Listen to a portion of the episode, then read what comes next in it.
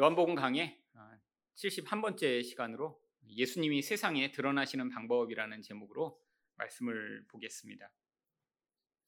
이 요한복음 14장은 다른 장과는 달리 제자들의 질문과 예수님의 답으로 이루어져 있습니다. 14장에서 맨 처음 예수님께 5절에서 도마가 이렇게 질문을 했죠. 도마가 이르되 주여 주께서 어디로 가시는지 우리가 알지 못하거늘 그 길을 어찌 알겠사옵나이까? 아니 예수님 도대체 어디 가신다고 그러는데 도대체 어디로 가시는지 우리에게 알려주셔야 되는 거 아니에요? 라고 질문을 했더니 예수님이 뭐라고 답하셨나요? 내가 곧 길이요 진리요 생명이다 라고 답을 해주셨죠. 아주 명확한 답입니다. 어디로 가야 될지를 모르는 자에게 너희는 나만 따라오면 돼. 내가 했던 말, 또 나의 삶을 그대로 따라가다 보면 그게 결국 하나님께로 이끄는 길이야라고 얘기를 해주신 것입니다. 또한 8절에서 빌립이 뭐라고 질문을 했나요? 빌립이 이르되 주여 아버지를 우리에게 보여주옵소서 그리하면 족하겠나이다. 아니, 예수님과 함께 있으면서 지금 예수님이 떠나가 버리신다니까 좀 더 확실한 증거를 좀 보여주셔야 되는 것 아닌가요? 라고 빌립이 질문했더니 예수님이 뭐라고 답하셨나요? 나를 본 것이 아버지를 본 것이다. 내가 아버지야. 내 삶과 내 모든 것이 하나님이 나와 함께 하시지 않았으면 도대체 일어날 수 없는 일이 아니었냐라고 답을 해주셨던 것이죠. 여기까지는 아주 어, 어렵지 않은 질문과 답이었습니다. 그런데 오늘 본문 22절에서 바로 가룟인이 아닌 유다가 이렇게 질문합니다. 가룟인 아닌 유다가 이르되 주여 어찌하여 자기를 우리에게는 나타내시고 세상에는 아니하려 하시나이까? 여기 가룟 이인이라고 되어 있는 것은 원래 우리가 흔히 가롯 유다라고 부르는 사람이죠. 가룟은 지방 이름입니다. 뭐 예를 들면 경상도의 뭐 김씨 이렇게 부르듯이 가롯이라고 하는 동네의 출신인 유다가 있었는데 그 가롯 유다는 예수님을 배신했고요. 또 다른 유다가 예수님이 제자들 가운데 있었죠. 다른 성경에는 이 유다를 야고보의 아들 유다라고 어, 부릅니다. 근데 유다가 이렇게 질문합니다. 아니, 우리들한테는 이제 충분히 알려주셨잖아요. 우리한테는 예수님이 누구신지, 아, 그래서 우리가 믿도록 하셨는데, 왜 이렇게 세상 사람들한테는 예수님이 누구신지 지금 짠! 보여주셔야 되는데, 아니, 이렇게 사라져버리고 없어진다고 얘기하시고 죽으신다고 하면 도대체 어떻게 하시려고 그래요? 아니, 겨우 우리 몇 명 안 되는 사람들한테만 예수님이 하나님이시라는 사실을 말씀으로 삶으로 보여주시면 뭐합니까? 어, 세상 사람들은 다 예수님을 죽이려고 하고 이러는데 세상에 좀 보여주셔야 되는 것 아닌가요? 라고 질문을 한 것이죠. 사실 그런데 이 질문에 대한 답이 약간 어, 모호하기 때문에 많은 사람들이 이 문맥을 따라 읽지 못하면 예수님이 여기서 동문서답을 하셨다라고 생각을 하거나 혹은 이 유다의 질문에 예수님이 답하시지 않고 무시했다라고 오해를 하기 쉽습니다. 근데 예수님은 지금 답을 아주 명확하게 하고 계시죠. 물론 이 제자들이 기대하는 방법이 아니었기 때문에 예수님이 자신을 어떻게 세상에 드러내실지 답을 하셨지만 사실 많은 사람들이 지금까지도 오해를 한 것은 사실입니다. 그런데 예수님은 자신을 어떻게 세상에 드러내실지 바로 오늘 본문에서 이 제자들과 우리들에게 말씀을 해주셨죠. 그러면 예수님이 세상에 드러나시는 방법은 무엇인가요? 성도의 사랑을 통해 드러나십니다. 유다가 예수님, 예수님 자신을 세상에 드러내 주세요. 라고 했더니 예수님이 23절 상반절에서 뭐라고 답을 하셨나요? 예수께서 대답하여 이르시되 사람이 나를 사랑하면 내 말을 지키리니. 사실 질문과 답만을 가지고 오면 사실 동문서답 같습니다. 예수님 왜 세상에 자신을 드러내지 않으세요? 그랬더니 예수님 뭐라고 하세요? 사람이 나를 사랑하면 내 말을 지키리니. 사실은 그런데 이것은 지금 문맥 가운데 예수님이 이야기를 하고 계신 것이죠. 사실 예수님이 무슨 말을 지켜야 된다라고 하고 계신 것일까요? 예수님은 지금 이 13장, 14장, 15장 이 제자들에게 마지막 유언처럼 하고 계신 이 말씀 가운데 제자들이 지켜야 될 예수님의 말씀이 무엇인지 여러 차례 반복해서 예수님 말씀하셨습니다. 요한복음 15장 12절을 보시면 내 계명은 곧 내가 너희를 사랑한 것 같이 너희도 서로 사랑하라 하는 이것이니라. 예수님이 제자들에게 많은 이야기를 하신 것 같지만 사실 요약해 보면 한 가지입니다. 아, 내가 하나님이니까 나를 믿어라. 그리고 내가 너희를 사랑한 것처럼 너희도 서로 사랑하라. 이게 계명이라는 거예요. 구약에 있는 많은 계명처럼 뭐 이것도 해야 되고 저것도 해야 되고 이런 것들을 말씀하신 게 아니라 지금 예수님의 제자들에게는 아, 너희는 이제 내가 한 가지만 너희가 지켜야 될 걸 얘기해 주는데 바로 내가 너희를 사랑한 듯이 사랑하라라고 이야기를 해 주신 것이죠. 근데 이 사랑하면 어떻게 된다는 거예요? 바로 앞장 13장 35절에서 예수님이 이렇게 말씀하셨습니다. 너희가 서로 사랑하면 이로써 모든 사람이 너희가 내 제자인 줄 알리라. 여러분, 예수님의 제자들이 지금 다른 세상에 있는 사람과 다른 모습을 보일 수 있는 유일한 한 가지가 바로 사랑하는 사람이 되는 것입니다. 세상 사람들은 그러면 사랑을 하지 않나요? 네. 성경의 그런 기준으로 보면 사랑을 하고 있지 않기 때문이죠. 그럼 세상 사람들이 다 사랑이라고 이야기하는 건 무엇인가요? 그것은 바로 자기의 욕망을 위한 바로 이기적 반응에 불과한 것이기 때문입니다. 여러분 성경이 이야기하는 사랑은 사실 세상에서 뭐 남녀가 사랑하는 사랑이나 또 부모가 자식을 사랑하는 그런 일차원적인 사랑에 근거한 것이 아닙니다. 여러분 우리가 세상에서 볼 수 있는 흔히 이야기하는 사랑은 다 어떤 사랑인가요? 조건적 사랑이죠. 여러분 여기서 여러분이 결혼을 하셨거나 결혼을 하시지 않으셨거나 누군가를 사랑한다라고 얘기하면 대부분 어떤 사랑을 이야기하는 건가요? 좋아하는 사랑을 이야기하는 것입니다. 아, 그 사람이 뭔가 나에게 유익이 될 만한 것을 가지고 있거나 아니면 마음에 드는 모습이 있어야 우리가 사랑을 하죠. 아, 좋아하죠. 여러분, 내가 좋아하는 어떤 대상에 대한 나의 감정적 반응을 성경은 사랑이라고 이야기를 하지 않습니다. 그런데 우리가 세상에서 사랑이라고 얘기하는 것은 다 그래요. 부모가 자기 자식을 사랑한다라고 할 때도 조건적입니다. 말을 잘 듣고 착하고 또 내가 원하는 어떤 수준의 그런 능력과 또한 공부를 잘해서 나를 기쁘게 할 만한 어떤 요소가 있을 때는 사랑하지만 자식도 얼마나 내가 원하는 모습을 갖지 못할 때 미워하고 싫어하고 없었으면 좋다라는 생각을 하게 되나요? 이런 종류의 감정적 반응, 내가 원하는 것을 얻고자 하는 그 목적을 가지고 반응하는 것을 성경은 사랑이라고 얘기하지 않습니다. 예수님은 우리를 어떻게 사랑하셨죠? 바로 우리가 원수 되었을 때 사랑하시고요. 죄인이었을 때 사랑하시고요. 그리고 조건을 가지고 우리를 사랑하시지 않았습니다. 아, 얘가 이렇게 이렇게 내가 사랑을 하고 내가 좋아해 주면 이렇게 하겠지? 라고 하는 그런 우리가 일반적으로 볼 수 있는 사랑이 아니라는 것이죠. 그런데 우리도 어쩔 수 없이 바로 이런 조건적인 사랑을 할 수밖에 없는 존재입니다. 근데 어떻게 예수님이 제자들에게 이런 예수님과 같은 사랑을 요구하실 수 있죠? 바로 인간이 이 죄에서 벗어난 자만 이런 사랑을 할 수 있기 때문에 그게 바로 예수님의 제자들이 예수님의 모습을 보여주는 과정이 되는 것이죠. 여러분 우리가 이렇게 조건적 사랑을 할 수밖에 없는 이유는 사실 우리 죄 때문입니다. 우리 죄라고 하는 건 우리가 도덕적으로 뭔가 잘못을 하고 나쁜 짓을 하는 것이 아니라 성경이 얘기하는 죄는 항상 영적 차원의 하나님을 우리 존재로부터 배제시켜 버리고 내가 하나님이 돼서 살려고 하는 그 근원적인 모습을 얘기하죠.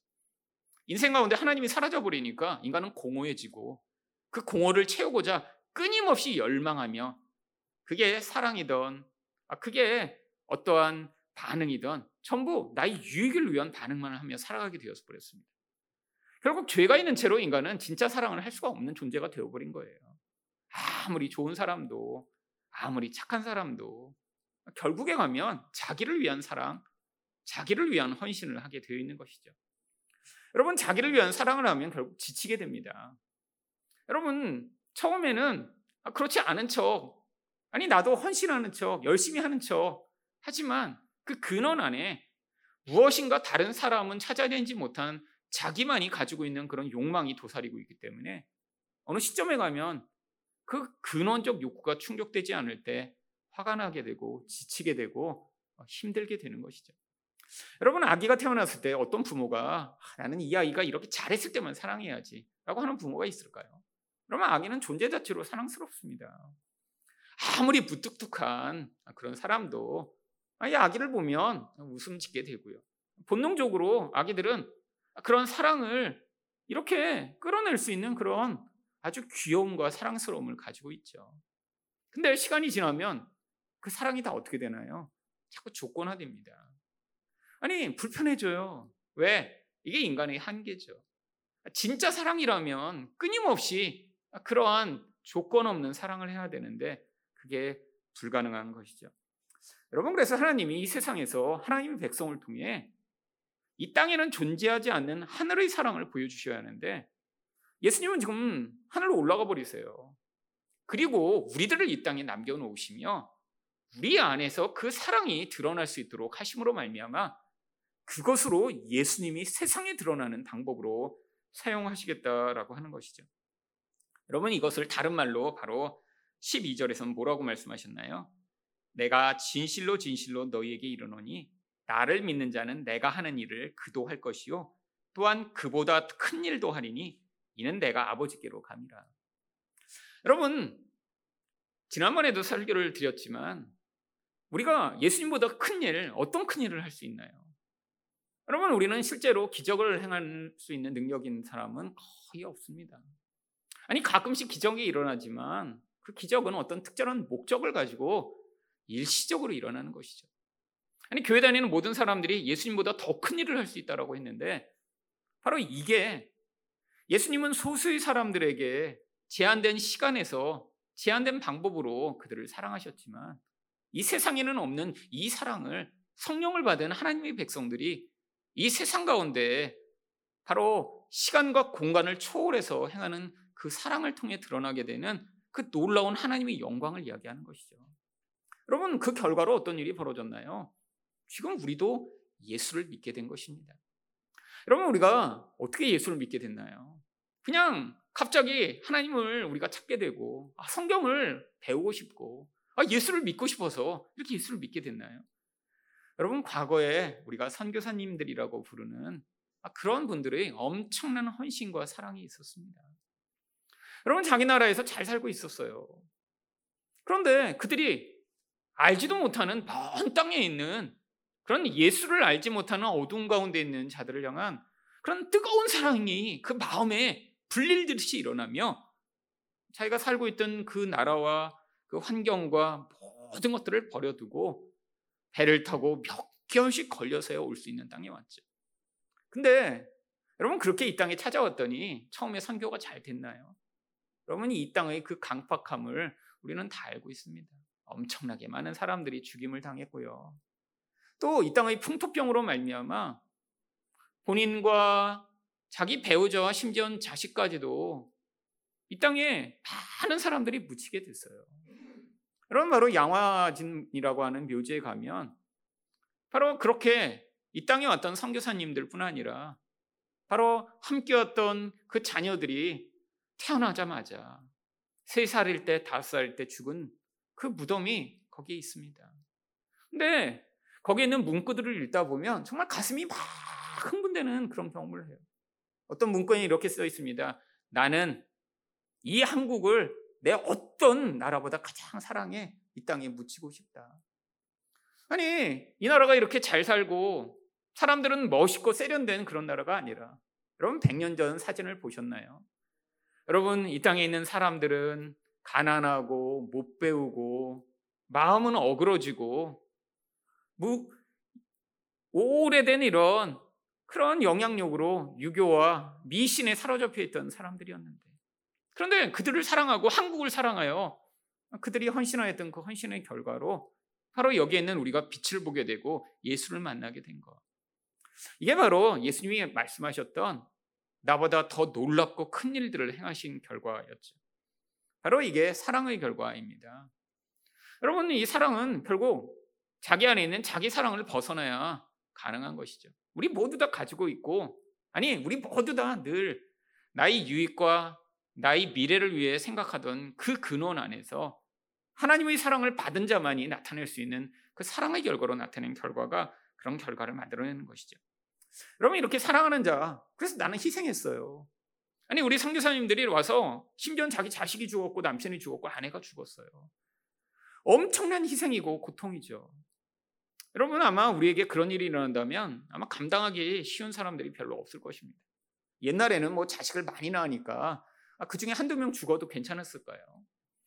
여러분 부모된 입장에서는 그게 아니죠. 아니, 10명이라도 한 명이 죽으면 얼마나 정말 자기 그한 부분이 잘라져 나가는 것처럼 고통스럽겠어요. 그러면 그들에게는 어떤 보상이 주어져 있나요?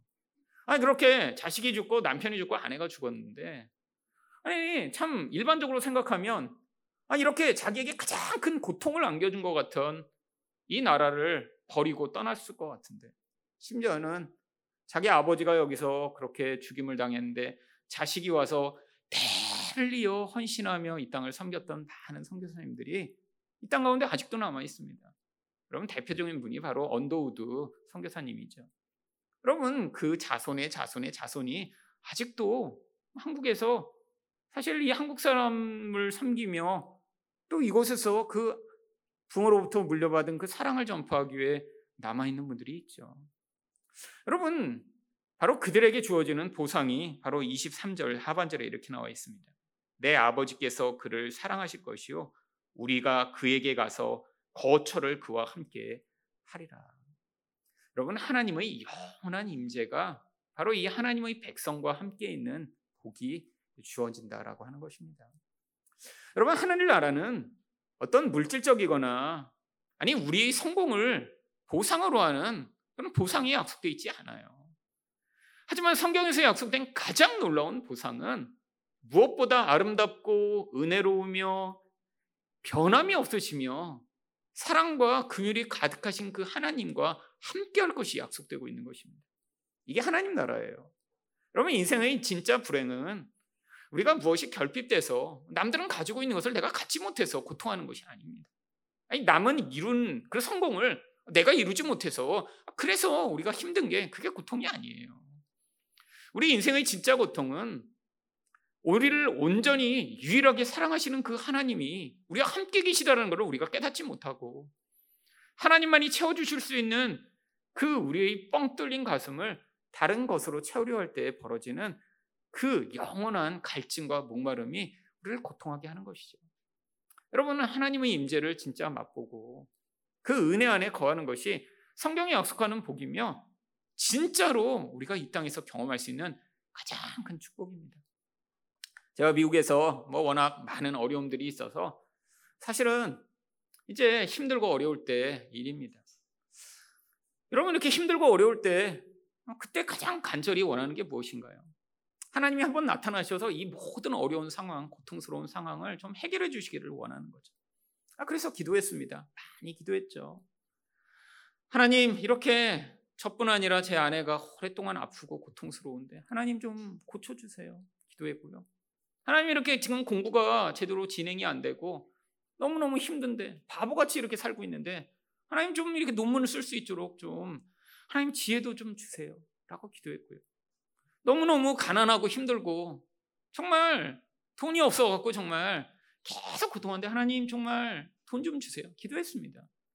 그런데 여러분 아무리 기도해도 병이 났거나 갑자기 머리에 오 이거, 이거 어떻게 된 거지? 지혜가 들어와서 막 논문이 잘 써지거나 갑자기 돈이 생기거나 그러지는 않더라고요. 근데 어느 날 제가 이제 그 지역에 있는 어느 한인교회에서 새벽기도 설교를 해달라고 그래서 설교하러 갔습니다. 근데 뭐 작은 교회예요. 그런데 새벽기도니까 뭐 몇 명 안 앉아 있죠. 아, 그래서 설교를 했어요. 설교를 하고 나서 이제 기도를 뭐 이제 그 교회에 가서 뭐 집에서도 하지만 교회 가서 기도하면 뭔가 기도가 잘 되는 것 같잖아요. 그래서 저도 거기서 기도를 시작했습니다. 근데 이제 미국 교회를 빌려서 이제 하다가 받은 교회랑 공간은 넓어요. 근데 이제 성도들이 한두 분 이렇게 앉아 계시다가 다 가시더라고요. 혼자 남아 있는데 사실 뭐 집에서도 늘 기도하고 뭐 몇 시간씩도 기도하고 그랬는데 아, 그 자리에 나 혼자 딱 예배당에 앉아 있는데 마음에 아, 여기 하나님의 특별한 은혜가 있는 것 같다라는 마음이 들더라고요. 근데 그날 정말 은혜가 있었습니다. 아, 기도하는데 하나님, 제가 이제 울기 시작했죠. 뭐. 너무 힘드니까. 맨날 일상이었어요. 원하는 건 늘 이루어지지 않고 삶은 너무 고통스럽고 하나님은 안 계신 것 같고 그래서 이제 울기 시작하는데 그때 제 마음에 아 내가 원하는 모든 것이 이루어지지 않아도 하나님이 나와 함께 계시는 것이 얼마나 복인가 갑자기 느껴지기 시작했어요. 아 물론 신비한 경험 아니었습니다. 근데 하나님이 그 텅 빈 예배당에 내가 앉아 있는데 내가 너와 함께 하고 있다. 넌 버림받은 자가 아니야. 너한테 가장 큰 복이 내가 너 내가 너와 함께 있는 거야라는 사실은 그런 말씀을 하고 계시는 느낌이 났어요. 제가 울다가 고백했습니다. 하나님 맞아요. 하나님 지금 아무것도 되는 건 없고 너무너무 매일 고통스러워서 빨리 이것을 탈출하고 싶고 고통스럽지만 하나님이 나와 함께 계신 것이 복이군요. 제가 잘 느끼지 못하지만 이 순간이라도 깨닫게 해주셔서 감사합니다. 제가 또 그 순간을 기억납니다. 정말 텅 빈 예배당에서 하나님이 제게 아, 지금 아무것도 되는 것이 없어도 내가 너와 함께 있는 게 복이다라고 하는 사실을 깨닫게 해주셨던 그 순간 제가 느꼈던 그 기쁨. 아, 그래. 이제 더 해보면 되겠다. 아, 내가 포기하지 말아야지. 하나님이 나와 함께 하시는데 내가 늘 고통스러우니까 잊어버리고 있는데 다시 믿음으로 우리 하나님이 나와 함께 계시다는 것을 잊지 말아야겠다라고 생각하며 다시 힘을 내고 걸어갔던 그 순간. 여러분 인생 가운데 여러분을 진짜 회복시켰던 순간이 어떤 순간인가요? 아니 여러분은 포기해야 되고 어떤 순간 여러분은 희생해야 되고 아니 그러면서도 내가 원하는 어떤 것이 주어지지 않을 때 낙담하는 그 순간에 여러분 무엇인가 문제가 해결되는 거예요 우리에게 참 기쁨일까요? 여러분 하나님이 그 가난하던 저를 여태까지 수없이 많은 공급으로 이 자리에까지 이르게 하셨는데 아, 그 은혜 잠시 기뻤고 즐겁지만 사실 다 잊어버렸습니다. 그렇잖아요. 돈이란 건 없다가 주어지고 나면 와 돈이 생겼네? 그리고 쓰고 나면 또 없어져요. 그런데 제 인생 가운데 돌아볼 때 그런 고통하고 절망하는 순간에 아 하나님이 나를 버리시지 않고 함께 하신다라는 사실을 깨닫게 되는 그 순간들이 제 인생 가운데 돌아보면 아, 지금도 선명하게 아주 은혜의 순간으로 남아 있습니다. 근데 그런 은혜의 순간들이 제 인생을 붙들며 여기까지 왔던 것을 지금도 기억하며 아, 얼마나 큰 복이었나. 아, 물론 이 땅에서는 그런 순간들을 자주 누릴 수 없죠. 그런데 하나님이 약속하고 계시잖아요. 내가 영원히 와서 너희와 거처를 함께하며 결국 그 하나님 나라로 너희를 부르겠다라고요. 여러분 그 약속을 믿으셔야 합니다. 우리가 희생하는 게 아니에요. 이런 하나님과 같은 사랑으로 세상을 살아가면 아 그래서 남들은 누리지 못하는 더 큰 하나님의 임재의 복을 누리게 되며 아, 세상 사람들은 어, 저 사람 저렇게 희생하고 저 사람 포기하는데 되게 불쌍하지 않아라고 여기지만 아니 그 사람들은 남들은 누리지 못하는 그 하나님의 임재의 놀라운 축복을 누리며 이 땅에서 남들은 경험하지 못하는 그 기쁨과 만족으로 살아가게 되는 것이죠. 여러분 여기 계신 모든 분들이 바로 이런 예수님과 같은 사랑, 그 사랑의 순간에 경험되는 놀라운 하나님의 은혜와 임재를 충만하게 누리시기를 축원드립니다. 여러분 그런데 이렇게 그 사랑을 보이지 않는 자들은 어떻게 되나요? 24절이죠. 나를 사랑하지 아니하는 자는 내 말을 지키지 아니하나니 너희가 듣는 말은 내 말이 아니요 나를 보내신 아버지의 말씀입니다. 여러분 결국 사랑을 하는데 내 이기적 욕망으로 내 뜻으로 결국 그냥 세상 사람들이 살아가듯 미워하는 사람이 있으면 미워하고 남을 희생하고 내가 섬기기보다는 나의 유익을 위해 이용해 먹고 결국 그래서 그게 잘 안 되면 화내고 화내서라도 남을 자꾸 조종하려고 하는 아, 이런 세상 사람처럼 살아가게 되면 결국 뭐라는 거예요? 예수님의 말씀을 거역하며 사는 것이며 그게 결국 뭐라고 성경은 이야기하나요? 하나님의 말씀을 거역하는 것이라고 하죠. 여러분 우리 안에 이런 옛사람의 본성이 강력한 사람들이 있습니다. 이런 사람의 특징이 뭐냐가요? 내 말대로 살려고 그래요. 근데 이 결론이 뭔가요? 우리가 하나님의 말씀을 들으면 이런 하나님의 임재로 기쁨과 만족이 넘치는데 내가 원하는 대로 세상을 살려고 그러면 그게 잘 안 돼요. 여러분 세상에서 내가 원하는 대로 살려고 해서 그게 다 되는 사람이 몇 명이나 있습니까? 결국 이런 사람은 이런 만족과 기쁨을 누리는 게 아니라 결과적으로는 더 큰 불행을 경험하게 됩니다. 주변 사람과의 관계가 다 깨지잖아요. 그럼 내 마음대로 살려고 했는데 안 되면 우리는 항상 어떻게 반응합니까? 화를 내고 짜증을 내고 주변 사람들에게 내가 감정적으로 이렇게 나쁘다는 것을 계속 드러내서 그 사람들이 그 감정이 불편하고 힘들어서 억지로라도 말을 들어주게 하려고 하는 게 그게 인생의 기본적인 대부분의 사람들이 반응이죠. 여러분 주변에 있는 짜증이 많고 화를 잘 내는 사람의 특징을 한번 보세요. 어떤 사람들이 그런가요? 결국 그런 분노와 짜증으로 자기가 원하는 걸 이루려고 할 때 그런 것입니다. 가까운 사람들에게 우리는 자주 그래요. 이게 바로 예수님의 말씀이 아니라 내 말이 내 인생의 주인이 돼서 자기 뜻대로 살고자 하는 대부분의 사람들이 세상을 살아가는 방법입니다. 여러분, 근데 우리는 다른 존재라는 거예요. 근데 자기 뜻대로 세상을 살아가면 그게 더 행복한 게 아니라 성경이 이야기한 대로 더 불행해집니다. 여러분 인생에서 이렇게 자주 짜증내고 화내면서 자기 원하는 대로 살려는 사람 주변에 누가 남아 있겠어요? 결국에는 외로워지고 더 고통스러워지며 혼자 외초지처럼 되어버리게 되죠. 여러분 깨달아야 합니다. 왜 내 주변에 자꾸 사람이 나를 떠나지? 왜 내 주변의 사람들이 나랑 이렇게 오랫동안 관계를 맺으며 더 행복한 관계를 맺는 게 아니라 점점 나는 이렇게 외롭지? 여러분 결국 어쩌면 우리 안에서 하나님의 말씀을 따라 우리가 살려고 하는 게 아니라 내 뜻과 내 말대로 살려고 하는 욕구가 너무 강해. 결국 그것이 더 나쁜 결과를 만들어내고 있는지 아닌가 우리는 살펴보아야 하죠. 여러분 예수님이 우리 삶에게 우리에게 명령하시는 이 명령은 사실 아주 높은 명령입니다. 어디까지 순종해야 되나요? 마태복음 5장 44절을 보시면 나는 너희에게 이르노니 너희 원수를 사랑하며 너희를 박해하는 자를 위하여 기도하라. 여러분, 그러니까 이게 우리가 노력한다고 행할 수 있는 그런 명령이 아닙니다. 여러분 인생에서 원수가 없으셨던 분은 아마 아 이거 노력하면 되지라고 생각하실 수도 있어요. 여러분 내 원수가 없는 사람이 있나요? 여러분 감정적으로는 여전히 너무 고통스럽고 힘들지만 성경이 뭘 얘기해요? 사랑하라고 얘기합니다. 여러분 좋아라고 하는 게 아니에요. 여러분 좋아하려면 우리가 감정이 좋아야 돼요. 그래서 그 사람이 보면 웃음이 지어지고 만나고 싶고 함께하고 싶어요. 이건 좋아하는 거죠. 사랑하는 거는 다릅니다. 여전히 원수예요. 아, 그래서 감정적으로는 만나기 싫어요. 근데 하나님이 말씀하세요. 웃어주라고요.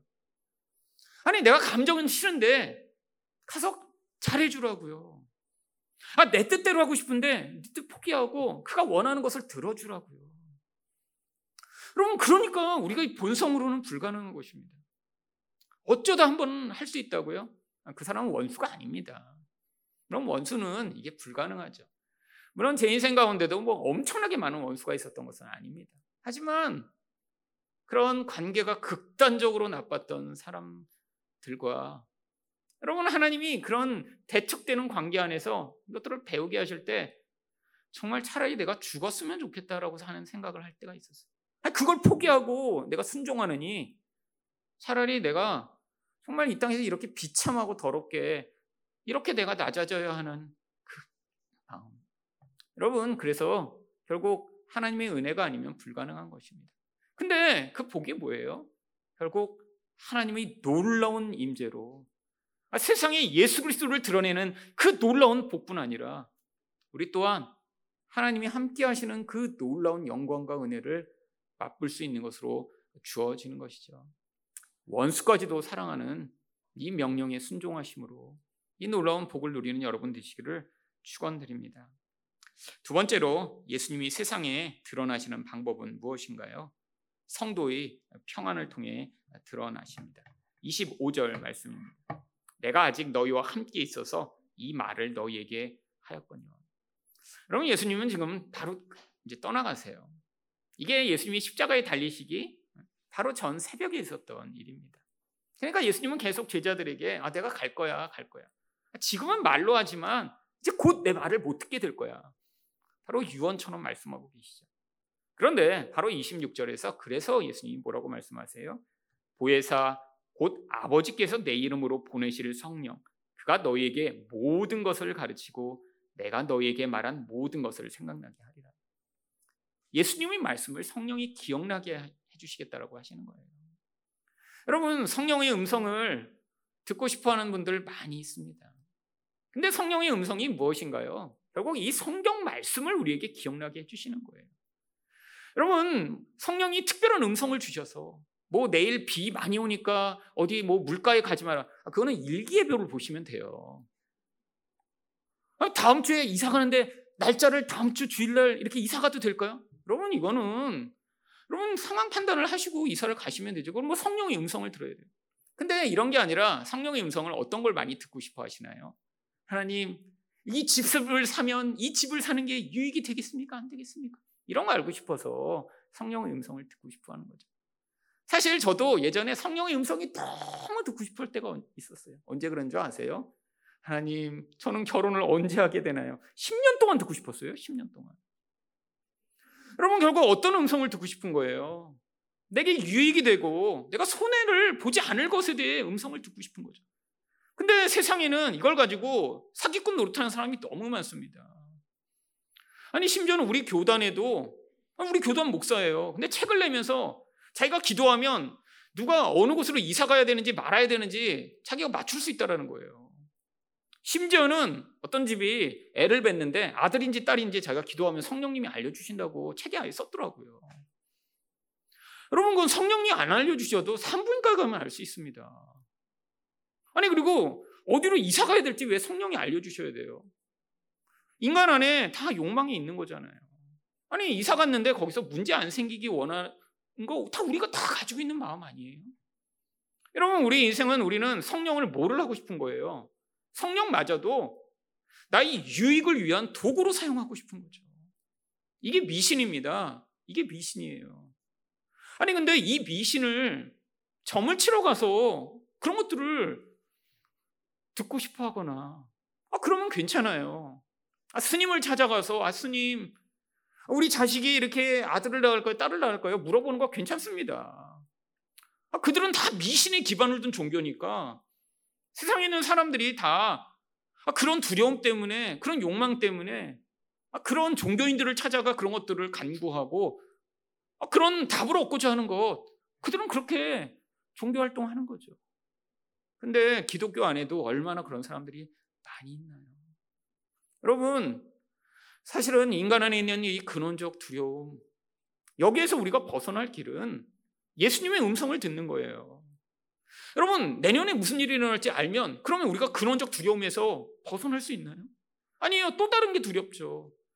여러분, 어려서 두려워한 것, 성인이 돼서 두려운 거, 나이가 들어서 두려운 거다 달라지잖아요. 여러분 20대 때 여러분이 지금 나이가 드셨다면 지금 마음에 불안하고 앞으로 어떻게 될까 걱정하는 그 걱정을 그때도 거, 걱정하셨나요? 아닙니다. 인생마다 계속해서 고민이 돼요. 아, 저도 내년에 어떻게 될까? 아, 10년 후에는 어떻게 될까? 궁금하고 고민되는 일이 많이 있죠.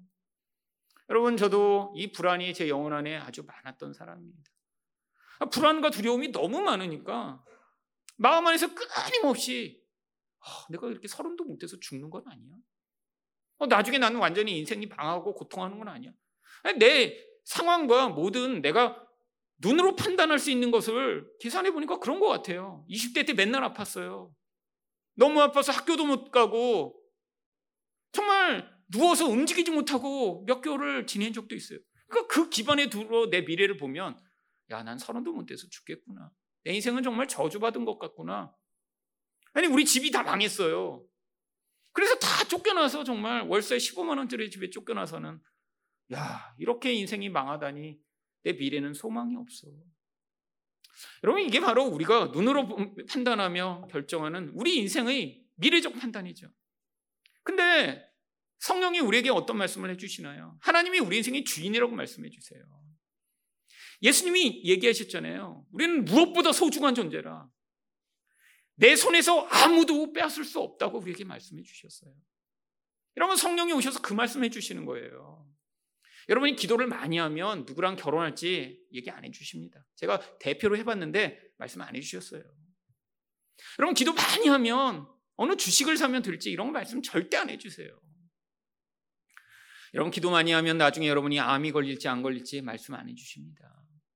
근데 기도를 많이 하면 혹시 여러분이 나중에 암에 걸리시더라도 아, 내 생명은 우리 하나님의 손에 있으니까 내가 두려워하지 않아도 돼. 이 땅에 이렇게 연약한 육신 이제 벗을 때가 돼서 하나님이 부르시니까 내가 담대하게 그분을 맞이해야지라는 그런 세상을 이길 수 있는 담대함과 평안이 생기게 되는 것이죠. 여러분 그래서 그 보혜사를 통해 성령의 음성을 듣게 되면 어떻게 되는지 27절에 이렇게 이야기합니다. 평안을 너희에게 끼치노니 곧 나의 평안을 너희에게 주노라. 내가 너희에게 주는 것은 세상이 주는 것과 같지 아니하니라. 너희는 마음에 근심하지도 말고 두려워하지도 말라. 여러분 예수님이 바로 이 말씀을 통해 우리 영혼 안에서 우리가 얼마나 하나님의 붙들림을 받을 존재이며 생명을 맞받고 우리를 사신 존재라는 사실을 지금 말씀해 주시는 것으로 우리 안에 세상은 맛보거나 경험할 수 없는 평안을 주시겠다고 약속하고 있는 것입니다. 여러분 그런데 사실 우리 인생 가운데 얼마나 평안이 많이 필요한가요? 여러분 언제 평안이 없죠? 불안하니까요. 두려우니까요. 내가 계획한 대로 인생이 흘러가지 않으니까 우리는 불안해지는 거죠. 여러분 자기 인생을 자기 계획한 대로 살 수 있는 사람이 누가 있습니까? 그게 바로 이 인간의 한계예요. 하루도 미래를 알 수 없습니다. 여러분 근데 하나님이 우리에게 무슨 약속을 주세요? 이 땅에서 그렇게 우리가 유동하고 우리 인생이 내 마음대로 흘러가지 않나도 괜찮다라는 거예요. 하나님이 우리를 알고 계시다라는 것입니다. 하나님의 은혜가 우리에게는 세상의 어떤 것보다 위대하고 중요하다는 사실을 우리에게 말씀해 주시고 싶은 거예요. 여러분, 바로 이 하나님의 뜻대로 살려고 하는 자에겐 그래서 어쩌면 더 많은 환란과 어려움이 있을 수도 있습니다. 그래서 요한복음 15장 19절에서 예수님이 이렇게 말씀하시죠. 너희가 세상에 속하였으면 세상이 자기 것을 사랑할 것이나 너희는 세상에 속한 자가 아니요 도리어 내가 너희를 세상에서 택하였기 때문에 세상이 너희를 미워하느니라. 여러분 세상 사람처럼 살려면 어쩌면 별 갈등이 없을지도 몰라요. 세상 사람들이 행하는 대로 미워하고 싶은 사람 미워하고 희생하지 않고 내 욕망만을 추구하며 살아가는 건 그래서 세상에서 잘 먹고 잘 사는 것처럼 보이는 사람들이 있잖아요. 근데 우리가 볼 때 그렇게 멋져 보이고 아무 문제 없는 것 같은 사람들이 실제로는 이 세상에 속한 사람이기 때문에 어쩌면 그들이 가지는 진짜 문제는 깨닫지 못하고 끝없이 그렇게 살아가는 존재라고 하는 것이죠. 어쩌면 이 세상 속에서 하나님을 의지하고 믿음으로 살려고 하는 자에게 어려움이 더 많을 수도 있습니다. 왜요? 세상이 미워하기 때문에. 어쩌면 우리는 이 땅에서 나그네기 때문에 이 세상을 살면 야 여기가 너무 좋다. 아, 모든 게 정말 너무 행복해라고 느끼는 게 아니라 어, 뭔가 왜 나는 이 세상에 속한 것 같지가 않지? 뭔가 이 세상에 사는 게 그렇게 불편하지? 여기가 아니라 뭔가 내 집은 다른 데 있는 것 같지? 라고 하는 느낌이 여러분에게 드셨다면 오히려 그게 더 정상이죠. 여러분 하지만 우리 안에 이 이중성이 늘 존재합니다. 왜? 우리는 육으로 세상에 속한 자이며 영으로는 하나님에게 속한 자이기 때문에 우리 안에 이 갈등이 늘 존재하는 것이죠. 그런데 우리가 도대체 무엇으로 이 세상 가운데 살아가며 이 평안의 근거를 얻을 수 있나요? 바로 요한복음 16장 33절입니다. 이것을 너희에게 이르는 것은 너희로 내 안에서 평안을 누리게 하려 함이라. 세상에서는 너희가 환란을 당하나 담대하라. 내가 세상을 이겼노라. 여러분 평안은 그냥 주어지는 것이 아닙니다. 여러분 만약에 이 나라에 지금 군대가 없다면 경찰이 없다면 여러분 우리가 얼마나 불안한 채로 살아야 될까요? 여러분 지금 만약에 북한은 그대로인데 이 나라에 군대가 하나도 없다고 생각해 보세요. 그러면 우리가 이렇게 그냥 잠을 자고 아침에 일어나고 뭐 일상을 살 수 있을까요? 아니 세상에 이렇게 지금 범죄자도 많고 나쁜 놈도 많은데 경찰이 하나도 없어요. 그럼 우리가 이렇게 지금 멀쩡하게 다닐 수 있을까요? 못 다닙니다. 여러분 모든 평화는 힘을 바탕으로 유지되는 거예요. 그 평화의 다른 말이 힘을 통한 온전한 질서가 사실 평화의 다른 말입니다. 여러분, 우리 하나님만이 그래서 진정한 평화를 주실 수 있는 거예요. 세상에 어떤 강력한 사람도, 어떤 강력한 힘도 이 무질서를 통제할 수 없습니다. 여러분, 돈이 많다고 자기 인생과 모든 것들을 완벽하게 통제할 수 있나요? 불가능하죠. 아니, 권력이 높다고 그러면 모든 사람을 다 내 마음대로 할 수 있나요? 불가능하죠. 여러분 옛날에 절대 왕정을 가지는 왕이 일시적으로 그 힘을 가지고 자기 반대하는 사람을 다 죽이고 할 수는 있었어요. 근데 그게 얼마나 일시적인지 우리 다 아시잖아요. 여러분 아무리 큰 권력을 가져도 결국엔 반역하는 사람들이 나타나요. 결국 자기도 죽게 돼 있어요. 그러니까 두려우니까 심지어는 자기 자식까지도 다 죽였는데 그 결국에 얼마나 비참한가 역사는 이야기를 하죠. 여러분, 예수님이 하나님이 세상을 다스리십니다. 그리고 예수님이 세상을 이기셨대요. 여러분, 이걸 믿는 자만이 그래서 진짜 평안을 얻을 수 있는 거예요. 세상에서 우리가 살다가 보면 사람이 돈이 아니 어떤 강력한 권력이 힘이 강한 것처럼 보일 때가 있죠. 여러분, 우리 인생 가운데 결국 하나님을 받아들이지 못하면 어떤가요? 평안을 잃어버립니다.